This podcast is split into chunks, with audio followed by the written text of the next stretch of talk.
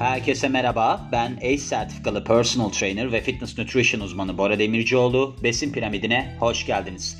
Bu bölümümüzde istek alıyorum. Peçeteye yazılıp geldi. Yani daha doğrusu çok da peçeteye yazılmadı. Nasıl oldu? İnternet üzerinden geldi. Hani ben olayı biraz daha böyle bir şeye çevirdim aslında. Pavyon havasına çevirdim. Benim ucuzluğum kusura bakmayın. Sena var dedi ki Bora abi dedi. Burada bir duralım. Bir dedi rahatsızlık var dedi yeme bozukluğu ile ilgili olarak. Nedir dedim. Böyle dedi işte geviş getirme de o o tanımı yapmadı galiba. Rumination'dır bunun şeyi İngilizcesi. Ruminasyon zannedersem psikolojide de olan bir şey. Yani psikolojik ruminasyon, psikolojik geviş getirme diye bir kısmı da var bunun. Onda da ne oluyor mesela? Eski anıları sürekli olarak zihnine getirme. İşte senin bir kız arkadaşın vardır, seni terk etmiştir, başka bir kız görürsün, hemen o geçmişe gidersin. Aa bu kız da bana böyle yapmıştı, bu da böyle yapacak demek ki filan dersin. Aynısı mesela erkekler için de kızlarda geçerlidir. İşte bu erkek bana böyle yaptı, bu erkeklerin hepsinin köküne kibrit suyu filan gibi. İşte bu ruminasyon kavramı beslenmede de var. Gördüğünüz gibi yani her şeyde var. Hani psikolojik olarak da var, bu noktada da var. Ben aslında bu bölümü Sena söylemeden önce yapmayı düşünmüştüm. Şöyle ben yeme bozukluklarını özellikle yazın çok işlemeye başlamıştım. İşte anoreksiya vardı, bulimya vardı filan hatırlarsınız. Gece yemek yeme bozukluğu vardı. Sonra onların arasında ruminasyonda vardı. Yani geviş getirmede vardı. Ama dedim ki ya bu pek hani ne bileyim ilginç gelmedi bana. Ben bunu eklemeyeyim. Ama tabii ki Sena istediği zaman akan sular durur yani. Eklerim ben biliyorsunuz. Takipçilerimin söylediği her şeyi hemen eklemeye çalışıyorum. Hatta bugün de Emre ile neyi konuştuk biz? Ha, Delayed on Muscle Soreness diye bir şey var. Gecikmeli kas ağrısı. Siz bir antrenman yaptıktan sonra kaslarınız böyle bir ağrımaya falan başlar. İşte bacaklarının fotoğrafını atmış bana. Böyle değişik bir ilişkimiz oldu. Sonra demiş ki bak demiş nasıl olmuş falan. Benim güzel yani bacakların gerçekten de. Sonra da demiş ki ama demiş DOMS oluyor. Ben dedim ki aa bu iyi bir konu olabilir. Çünkü biz o DOMS'a hiç girmedik. Hani kas ağrısı da biraz sıkıntılı bir şeydir. Onunla ilgili olarak da bir bölüm ekleyeceğim. Neden ekleyeceğim? Ben biliyorum yani ben az çok hani onun geçme şeylerini filan da ben de öğrenmiş oluyorum böylece. Yani başka makalelerden okuyorum filan. Sadece de bunu okumuyorum biliyor musunuz? Mesela ruminasyon dediği zaman ruminasyon yazıyorsunuz ya. İnternette de mesela psikolojiyle ilgili de çıkıyor. Onları da dinliyorum. Ki ben önceden bunu dinlerdim. Güçlü Psikoloji diye bir kanal var. Bu arada öneririm. Adamın öyle bir konuşması var ki gerçekten hani dersiniz ki Allah ben her şeyi yaparım çıkarım filan diye. Dün hatta bir arkadaşım var benim kaykay kayalım dedim. Yok kayarsın kaymazsın. İlk önce biz sahildeydik. Dedi ki dönelim dedi geri geliriz. Ben dedim ki birbirimizi oynamayalım sen geri dönmezsin. Şimdi kaykay işinde de ona biraz gebeyim. Neden gebeyim? Ben kaykaya yeni başladım sayılır. Böyle tek başıma binmeyi sevmiyorum filan. Sonra geldik eve. İşte bana pizza hazırladı falan sağ olsun. Yılın komşusudur aynı zamanda. Komşumdur da. Sonra dedi ki ya sen de inanmadın değil mi dedi bir daha gideceğimize. Ben dedim ki inandım dedim. Sonra ben böyle Al Pacino'nun bir Any Given Sunday diye bir filmi vardır. Böyle bir şeyi Amerikan futbolunun koçunu canlandırır. Oradaki gibi motivasyon konuşması yaptım. İşte gün bugündür bu hafta yağmur yağabilir işte şöyle olabilir böyle olabilir. Sonra biz kay kay kayıyorduk yani. O adam da öyle. Mesela o güçlü psikolojideki de anlatır anlatır. Hadi dersiniz ben şunu yapayım bunu yapayım filan diye. O ruminasyonu ben bayağı bir önce orada dinlemiştim. Ama bu vesileyle İngilizcelerini de dinlemiş oldum. Aynı şeyle ilgili olarak. Neyse şimdi biz genel olarak konumuza gelelim.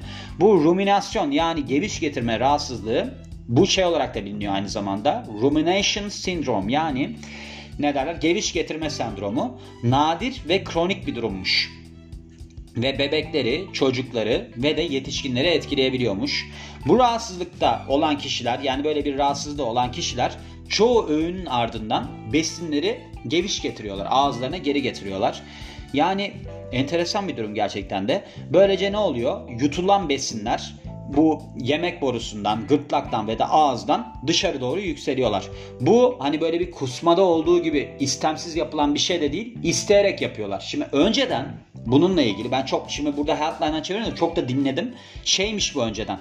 Hani bu adamlar böyle bir rahatsızlıkları ya da işte neyse çocuklar, kadınlar neyse rahatsızlıkları olduğu için kendileri çıkarıyorlar ama sonra anlaşılmış ki mesela bunlar gerçekten de diyaframlarını sıkıştırarak yukarı itiyorlarmış. Böyle bir anladığım kadarıyla refleks gelişiyor kendi kafalarına. Yani psikolojik rahatsızlık zaten anlatacağım şimdi birazdan ben size. Şimdi şöyle semptomlarına bakarsak ana semptom yani ana belirtisi aslında bu rahatsızlığın sürekli olarak sindirilmemiş besinlerin geri çıkarılması. En ben de olsam hani buna bakardım yani. Genellikle yemek yedikten yarım saat sonrayla 2 saat arasında gerçekleşiyor bu durum. Ve bu durumda olan kişiler genelde hep bu şey davranışı sergiliyorlar her öğünden sonra. Başka belirtiler arasında kötü koku ağızda, kilo kaybı, midede ağrı ve sindirim sorunları, diş çürümesi ve de ağızda ve dudakta kuruma. Bunlar neden olur? Çünkü yukarıya çıkardığınız zaman asitle beraber gerçekleşir. Mesela diş çürümesi bununla ilgili olur. Kuruma bununla ilgili olur. Çünkü hani suyu da çekecektir aynı zamanda. Yani orada hani böyle bir susuz kaldığınız zaman şey olur asidik bir durum oluşuyor yani. Ondan sonra işte midede ağrı ve sindirim zaten gayet normal. Kilo kaybı e yediğinizi ağzınıza çıkarırsanız ki bu yetişkinlerde şimdi çocuklar bunu ağızlarına çıkarıyorlar ve yutuyorlar. Ama yetişkinler bunu tükürüyorlarmış. Yani daha yüksek eğilimle çocuklarla yetişkinlerin farkı olarak tükürmeleri. E siz tükürürseniz yediğiniz şeyi muhtemelen kiloda almayacaksınızdır. Kötü koku ağızda. Onun sebebi de ne? Tabii ki asitli bir şeyi ağzınıza çıkarırsanız kustuktan sonra ağzınızdaki tadı düşünün. Böyle iğrenç bir örnek vereyim size. Ve devamında da ne demişler? Bir yeme rahatsızlığı mıdır? Yani bu geviş getirme rahatsızlığı bir yeme rahatsızlığı mıdır? E ikisinin içinde de mesela bak şöyle demiş. Is rumination disorder and eating disorder? Evet, yes. That's right. yani ikisinde de disorder geçiyor tabii ki yani. Şöyle aslında pek çok yeme bozukluğuyla bağlantılı olduğu düşünülüyor. Özellikle de bulimya ki onda biliyorsunuz kusuyorsunuz. Bu şeyin öne çıktığı durumdur. Yani ilişkinin öne çıktığı durumdur denilmiş. Ancak bu ikisinin ilişkisi tam olarak bilinmiyor. Bence biliniyor. Niye bilinmiyor ki? Bir tanesinde kendini kusturuyorsun. Bir tanesinde de bilerek yukarı çıkarıyorsun. Yani bu biliniyor.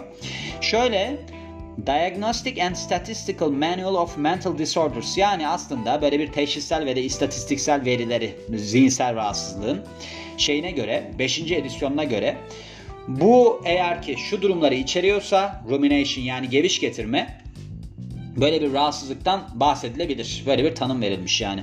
Şöyle eğer ki besini sürekli olarak bir geviş getirme şeklinde en azından bir aydır ağzınıza getiriyorsanız bu işte tekrar yutulma olabilir yapılan işlemin sonucunda dışarı tükürülme olabilir ve tekrar çiğnenme olabilir. Yani ne kadar midem bulandı gerçekten. Yani çok enteresan bir durum yani. Adam midesindeki şeyi çıkarıp tekrar çiğniyor. Yani pintilikte son, son nokta. Şöyle gastrointestinal durumlar sebebiyle yani mide bağırsak yolundaki sorunlar sebebiyle gerçekleşmiyor bu geviş getirme olayı. Yani bir rahatsızlığımız yok ama bunu yapıyoruz. Her zaman başka bir yeme bozukluklarının takip edilmesi gerekmiyor. Yani hani demin dedim ya bu bulimya mulimya ile bağlantılı olabilir diye. Ama kesinlikle böyle bir durum olur. O yok. Ayrıca bazı durumlarda şöyle oluyormuş. Eğer ki sizde bir entelek, yani beyinsel, zekasal ve de gelişimsel bozukluk varsa bu durumla beraber çok ciddi bir aslında tıbbi destek gerektiren duruma yol açıyormuş. Şimdi reflü ile ruminasyonun farkı ne? Bu asit reflü var ya midenizden böyle bir kapakçıkta bir bozulması dışarı çıkıyor. Böyle bir yanma yapar ağızda o da koku yapar filan diye. Şöyle aslında sizin asit reflüde yani reflüde durum şu. Midenizde parçalanan besinler yemek borusundan dışarı çıkıyor. Kapakçık sorunu bu. Kapaktan dışarı çıkıyor. Böylece ne oluyor? Göğsünüzde bir yanma yapıyor ve de gırtlağınızda, ağzınızda falan böyle bir ekşimsi tat yapıyor. Asit reflüde genellikle besinler böyle yukarıya doğru çıktıkları zaman keskin bir tatları oluyor ve de asitli bir tatları oluyor. Ancak bu şeyde geçerli değilmiş. Bu geviş getirmede geçerli değilmiş. Orada tatlı oluyor anladığım kadarıyla tadı. Ya da aynı şekilde oluyor. Bilmiyorum ben anlamadım ne olduğunu. Yani nasıl oluyordur tadı bir yaşayana sormak lazım. Ama yaşayana da soracağım kadar muhatap olacağını düşünmüyorum. Bu biraz kafa biraz gidik yani bu insanlardan anladığım kadarıyla. Şimdi asit reflü genellikle şeyde gerçekleşiyor, geceleri gerçekleşiyor. Özellikle de yetişkinlerde. Bunun sebebi ne? Sizin aslında midenizdeki bu şeyin, besinlerin içeriğin denmiş burada contents olarak geçmiş. Şeye doğru, yemek borusuna doğru yükselmesi. Ancak bu şey ruminasyon yani geviş getirme genellikle hemen besinler yutulduktan sonra ortaya çıkıyormuş. Ne dedim ben demin size? Yarım saatle iki saat arasında. Şimdi asit reflü de bir de yattığınız zaman özellikle de yemek yiyip yattıktan sonra bu ortaya çıkabilir. Çünkü sindirilmemiş besinler yukarı doğru gidiyor yani gelişimi böyle oluyor. Ve bu ruminasyondaki yani geviş getirmedeki durum asit reflü tedavisindeki tedavi şekliyle çözümlenemiyor. Şimdi nedenlerine gelirsek araştırma sonuçlarına göre bunun hani neden olur çok net bir cevabı yok. Ancak eskiden demin de bahsettiğim gibi şeyle alakalı bunun hani bir istemsiz durum olduğu düşünülürmüş. Fakat şu anda diyorlarmış ki diyafram kasları ile ilgili bir durum. Kasabiliyormuş bunu yaşayan kişiler diyafram kaslarını. Yani biraz hasta insanlar bunlar anladığım kadarıyla. Şöyle peki risk durumları neler oluyor? Yani bu herkesi etkileyebileceği gibi genellikle bebekleri ve çocukları ki bunlar da zekasal geriliği olan çocukları etkileyebiliyormuş. Şöyle denilmiş bazı kaynaklara göre çoğunlukla kadınları etkiliyormuş bu durum. Ancak bunun onaylanması için daha fazla çalışmaya ihtiyaç var denilmiş. Riski artırabilecek durumlar hem çocuklarda hem yetişkinlerde şöyle oluyor. Akut bir hastalığına, hastalığa sahip olması, zekasal bir hastalığa sahip olması, psikiyatrik böyle bir gidiş gelişlerinin olması, büyük ameliyatlardan geçmiş olması yani büyük ameliyatlar geçirmiş olması ve de çok stresli durumlara maruz kalmış olması. Ancak hani bunların nasıl katkı sağladığı da gene bilinmiyor. Zaten mesela Sena bana attığında bunu dedi ki bunun diyor dedi hani genel olarak bir psikolojik yani yeme bozukluğu olarak görünmüyor ama yeme bozukluğu aslında diye attı. O bayağı bir araştırma da yapmış. Onları da okudum tabii ki ben. Ama işte genel olarak baktığınızda böyle şeyler hani uzun zaman gerektiriyor. Yani insanların psikolojisi çok değişik. Mesela biliyorsunuz böyle bazı insanlarda panik atak olur. Hatta benim bir müşterim vardı. Şu anda da hiç sevmem kendisini. Böyle insanlar vardır biliyor musunuz? Siz onlar için çok fedakarlık yaparsınız. Sonra mesela o size sırt döner. Bir korona çıktı. Bora sen ne yapıyorsun? O kadar ders yaptık. Parasını vermedik. İşte nasıl olacak parasını vermedik derken yani hani devamında para veremeyeceğiz sana. Sen nasıl hayatta kalacaksın falan diye hiç sormadı. Ki ben mesela böyle işte panik hata vardı bilmem nesi vardı. İşte ben ona bayağı bir yardımcı olmuştum. Hatta şöyle şeyler bile yaşadım yani. Evine kadar gidiyordum 5 para ders parası alarak. Ondan sonra işte çocuğuyla mocuyla böyle bir acayip sesli bir ortamda ders yapmaya çalışıyordum. İşte çocuğunu terbiye etmeye çalışıyordu aynı zamanda kısacası. Sonrasında ben bunlara maruz kalıp bir de panik hata tuttuğu için hastanelerde 4-5 saat oturduğumu bilirim. Yani böyle insanlar bundan sonra bakın ben size bir şey diyeyim mi? Koronadan sonra benim hayatımda çok şeyler değişti. Bu insanlar asla benim suratımı bile göremeyecek. Neyse böyle bir şeyden de bahsedelim. Teşhisle alakalı olarak teşhis böyle bir test mest yok. Böyle bir geviş getirmeyle ilgili olarak hani böyle bir bakıp da şöyle bir testine tabi tutalım falan filan diye. Şöyle genellikle çünkü böyle bir kusma ya da işte asit hissi olmadığı için ağızlarında belirti de vermiyorlar. Hani asit reflüde falan böyle şeyler oluyor ya.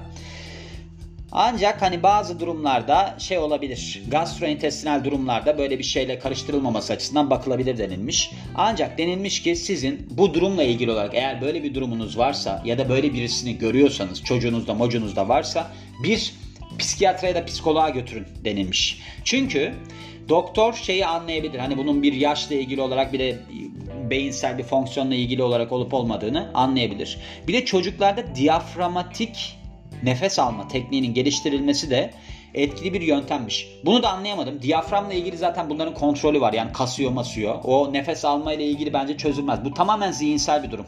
Yani adam zaten kendisi kastığı için yukarı çıkarıyorsa o tekniği öğreterek aşağı indirmeyi mi öğreteceksin? Hayır bu bence böyle bir durum. Böyle bir alışkanlık edilmiş yani. Alışkanlıkların kırılması biraz zordur ama bence hani beyinsel olarak çözülebilir. Tabii ki zeka geriliği falan vardır. O biraz problemli yani.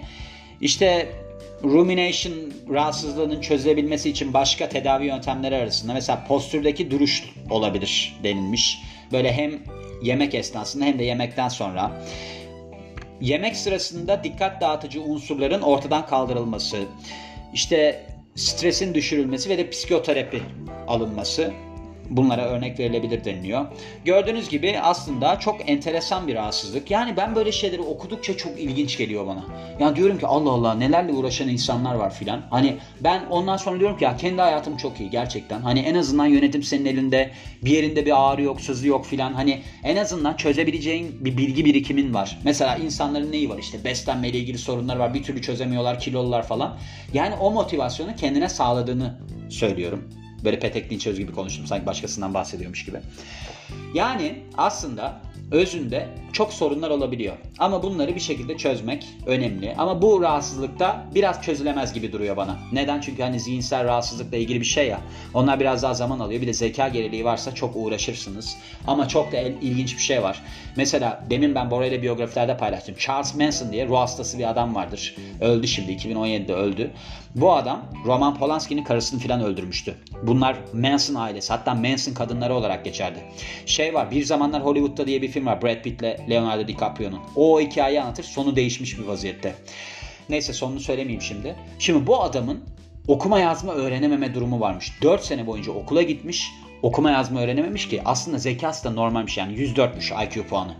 Buna rağmen bir sürü insanı peşinden sürükleyip cinayetler işletmiş. Hepsi de ömür boyu hapse mahkum kaldı. Ve aslında bu kadınların çoğu da çok güzel kadınlar. Çok ilginç bir şey yani.